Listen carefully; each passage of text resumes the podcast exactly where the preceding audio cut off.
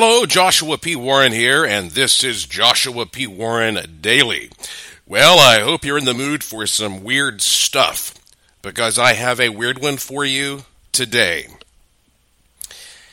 You may have never heard of a purple dye called Tyrian purple, but that was in high demand thousands of years ago all of the ancient kings and priests, like the Romans, they wanted to have these gowns and robes that were made with Tyrian purple dye. Tyrian purple was one of the most valuable substances in the world, and that's because it was very difficult to obtain. You would have to go out and find this particular type of sea snail and then you would more or less have to milk it to get just the tiniest little drop of this secretion. Or you could be more destructive and you could just grind the thing up and get some, but then now you've killed the snail. And the thing is, it would take like tens of thousands, hundreds of thousands of these snails to make one substantial garment. For example, here's an expert right here who says, quote, 12,000 snails yield no more than 1.4 grams of pure dye, enough to color only the trim of a single garment, end quote. So a gram is, you know, less than a teaspoon. So you're talking about 12,000 of these snails. I mean, it's just amazing that people would go to such lengths. Um, so it's still rare to this day. And if you really want to see what Tyrian purple looks like, you have to go to a museum. And you know why? Because that particular color of purple is at such a frequency that it cannot be accurately displayed on a computer display. Now, think about that. It is impossible for you to look at your computer and see the same vibration that comes from Tyrian purple. And it can't even be faithfully reproduced in photographs. You just have to see it in person with the naked eyes. That's the only way you're ever going to experience how how radiant this is. I've heard the same thing about certain gemstones. And that's fascinating to me to know that there is a color out there that comes from a snail that um, you know is a pigment that is of such caliber that it can only be appreciated face to face. And this reminds me about how when I was in, um, well, even when I was in high school, I, I started speaking to fellow students uh, in various classes about ghost research and paranormal investigation, and I would try to explain the difference between subjective and objective. And I would say, you know, objective is where we break out a ruler that, you know, you both of us agree on the size of the ruler, and then we use that as a reference. And then subjective is something that only you can attest to. For example, um, I may like the taste of chocolate, and uh, you might like the taste of chocolate. We know it's a taste that we both enjoy, but how are you ever going to know that when you taste chocolate and I taste chocolate, we actually taste the same thing? Okay, you're never going to know that. That's subjective. Another example of subjectivity, and the problem with the subjective is. Um, have you ever tried to explain to someone who's blind what something looks like. For example, I grew up with a cousin who was blind from birth, and I was with her quite a bit. As a matter of fact, we were of similar age, and so often I would help her around the school to get from class to class. And I was exposed to Braille, and I had lots of really interesting conversations with her growing up. And because that she had never had sight, I would try to explain what something would look like. And um, it was very, very difficult. no, I mean, and I and you you really get to a point where you feel like you, it, you just can't be done. It just can't be done. Um, I mean, I, and it's one thing to talk about uh, the general shape of something, not to mention getting into colors. And so, this idea that there are things out there that are just beyond what one can perceive, depending on the circumstances, uh, it's right there on the boundary of what humans are capable of comprehending about themselves and their relationship with the universe. Now, I'm bringing all this up because I want to tell you about an experience that I had in February of 2011.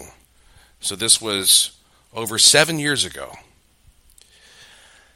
As you know, I'm a very vivid dreamer, and I had an experience that was so different than my usual dreams that to this day I am not certain if it was a dream or if it was some kind of an otherworldly experience.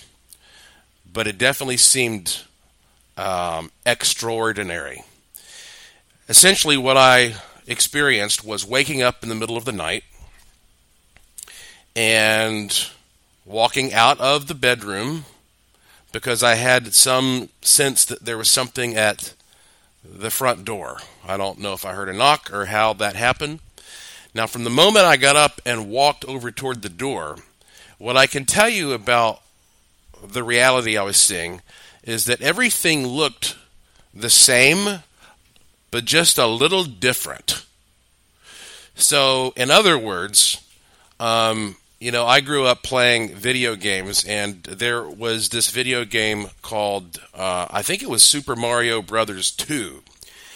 And every once in a while, uh, you know, the character, Mario, would be running along through a forest or something like that. And all of a sudden, there would just be a door floating there in the middle of nowhere. And you could open that door, and then when you walked through, now it's like that you are backstage. So you see the same mountains and trees and all that, but you're seeing it from a different angle and they have a different color and there also might be extra things backstage that you don't see out front or there might be some things missing. So it's it, again it's a similar scene but uh, but not the exact one. It's like you're seeing a different aspect. Um, maybe that's what it's like to look at things from a slightly different dimension. But that's the best explanation I can give you for, for how I remember things looking. So I walked I walked up to the front door of my house. This was in Alexander, North Carolina. I lived at the top of a hill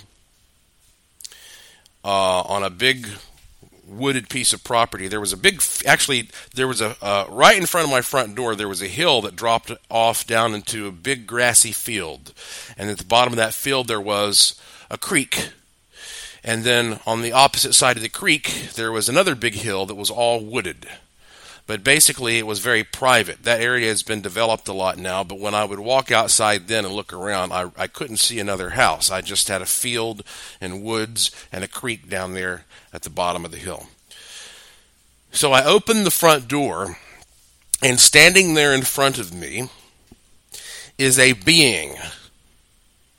And that being was, I would say, at the most six feet tall.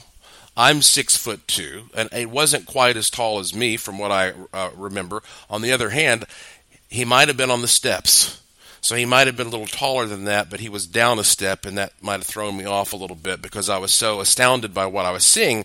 This being standing there looked like a giant bird. Um, and he had uh, more of the look of a falcon about him than anything.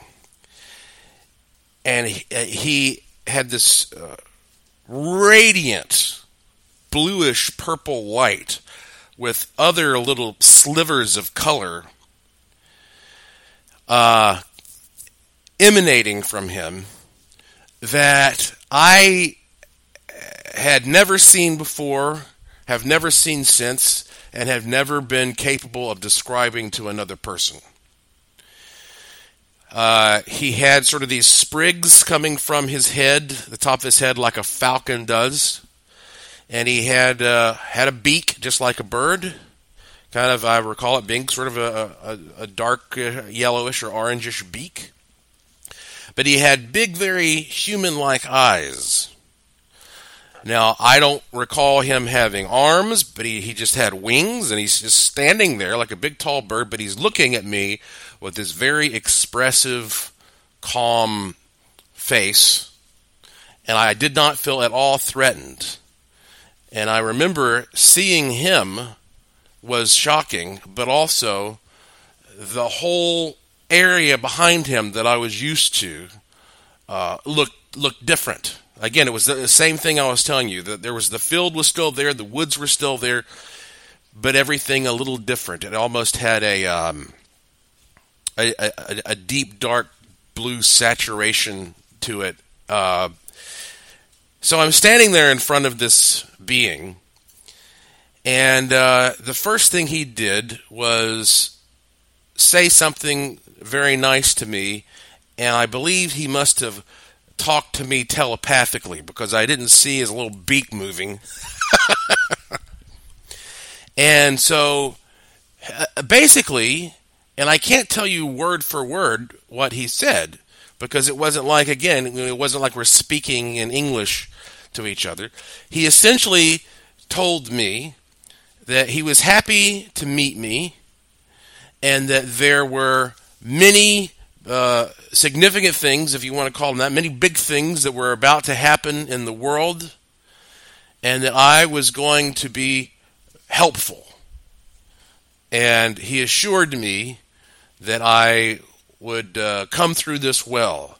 And it actually reminds me a lot of what some of the Puerto Ricans told me they got as a message from a ball of light that would appear in the middle of night to them.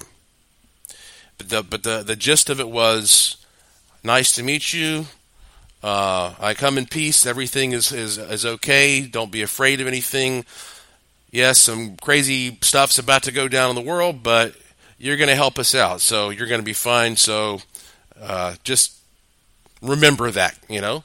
And it was just a really, I mean, I was just, uh, I'm still kind of speechless, as you can tell, thinking about this because the next thing I know, I'm waking up in the morning.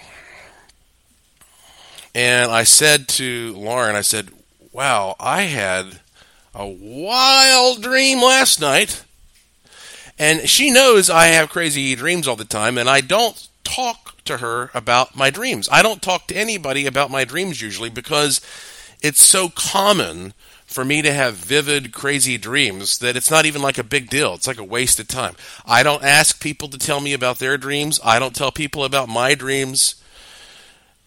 But this was different. And I told her, I said, this seemed so real that it was almost like it was more real than this reality. Again, these are phrases that, that don't quite make sense, but maybe they'll mean something to you listening to this podcast if you've experienced something similar. And so um, I told her that, there were colors that I, I could not describe, that I'd never seen before coming off of this thing. And uh, I just very quickly started referring to it as the bird god and I did that kind of tongue in cheek. But that's sort of what it, I, I felt like that I'd been exposed to some kind of bird god, you know. And so I got on the internet and I started doing research and trying to see if I could find something along these lines. The closest thing I could come up with was uh, Horus from, from ancient Egypt. Horus is depicted as a man with the head of a blue bird, and uh, it's often a falcon. And actually, it, it kind of gave me a chill when I saw Horus because this thing did not look exactly like Horus is depicted, but you know, it's close enough. I mean, a, a big human-sized bird guy standing there with a blue head, and uh, he was the king of the sky, and you know he played this significant role. And a lot of people who are into Egyptology will still wear little pendants. I think uh, William Henry wears a pendant like that a lot, like a necklace that has just a bird on it with its wings out horizontally to represent Horus. And then we have the eye of Horus that people use for uh, good luck and all that. And I honestly, I've never really been that into Egyptology. Uh, you'd think that I would be, but um, I don't know. Something about Egyptology just. Um, I, I, let me put it this way I've, I've grown more interested as I've gotten older. So, but this is not the kind of thing that would have necessarily popped up in a dream or whatever because I was thinking about it. So I figure, well, maybe this is the same kind of experience that ancient Egyptians were having, and that's where these beings like Horus came into play. And that was just about as far as I got with it. So then later that day, I ended up talking on the telephone to Mobius. And Mobius, he is very similar to me in the sense that he has a lot of uh, powerful dream experiences. And he believes that he is sometimes instructed on how to do certain things in life during a dream experience.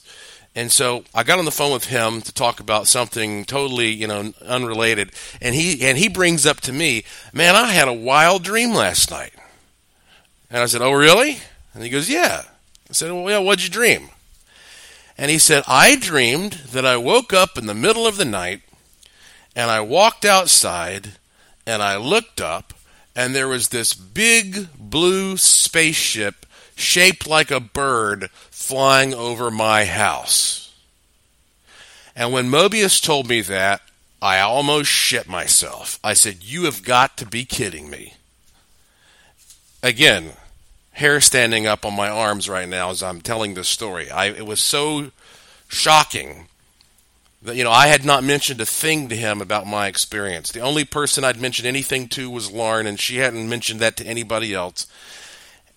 And so at that point, we have this big session where I'm, you know, I'm telling him all about my experience, and he's giving me more details about his.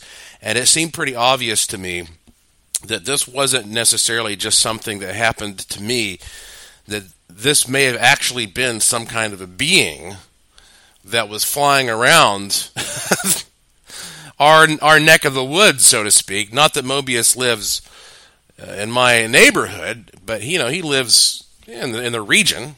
Mobius lived about you know maybe an hour from my house, and uh, it was just you know it was shocking. And so for a while we decided to keep this a secret we didn't want to tell anybody because we thought, okay, if somebody brings this up to us, then we need to hear what they experienced without them being contaminated by hearing our experience, you know, that kind of thing. So, from time to time, I would indeed um, run into somebody who would bring up something about, you know, seeing a bird like creature, and I'd listen very carefully, but I never heard anything quite like what I saw. And then just last year, I was at the home of my good friends Ron and Missy Hill. And Missy Hill brought up a term that I had never heard before blue avians.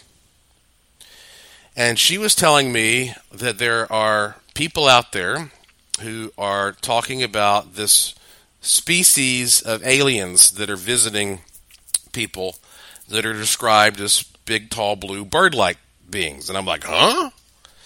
Um, there's one guy in particular named Corey Goode who has been talking about this, and um, and I have not had time to dig deeply into uh, what his story is.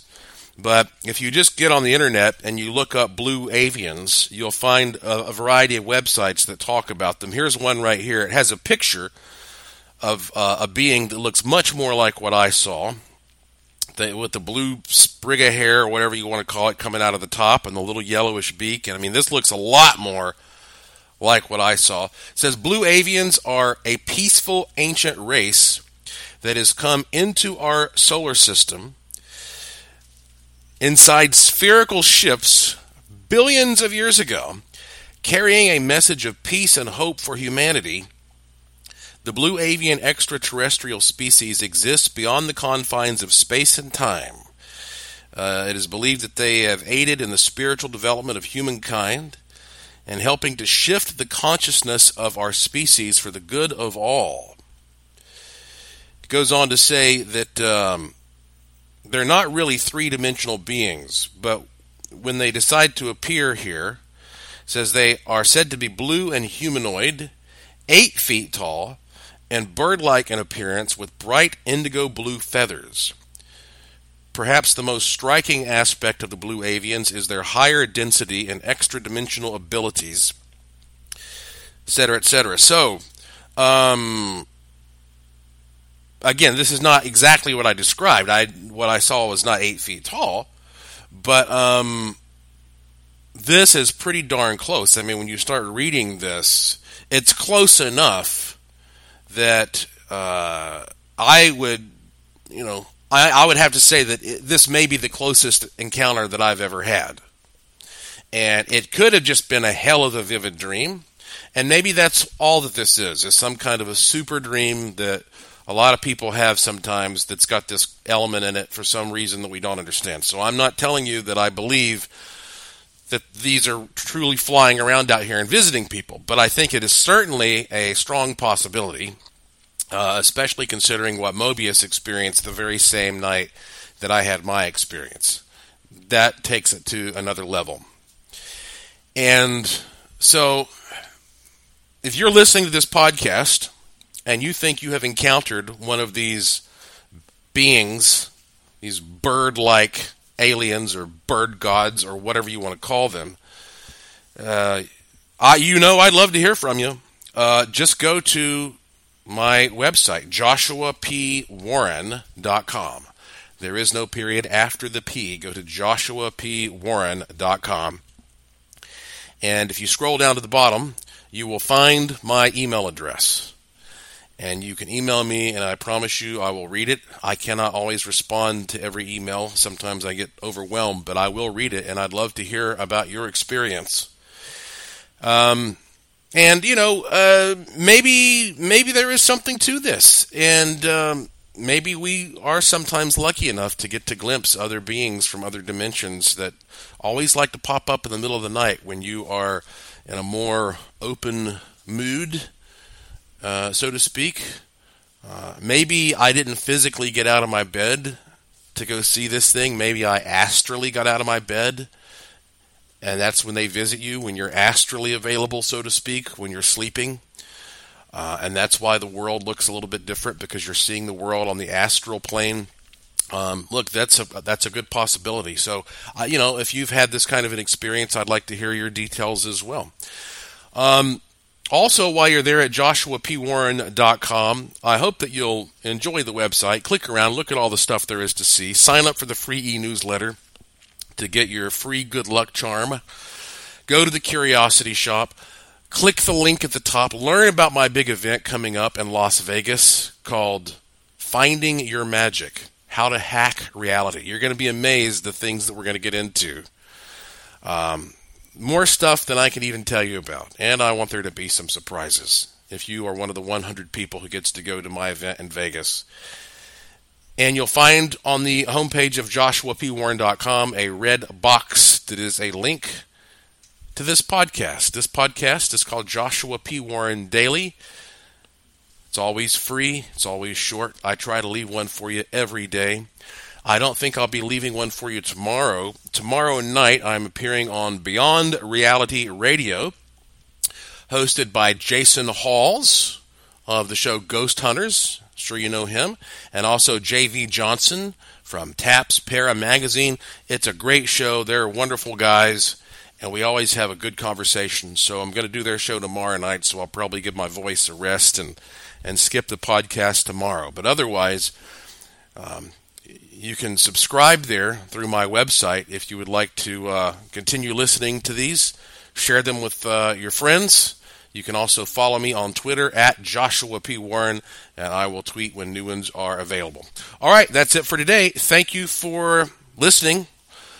I hope you found that intriguing. Weird, but intriguing. Thanks for staying curious. I'll talk to you again soon.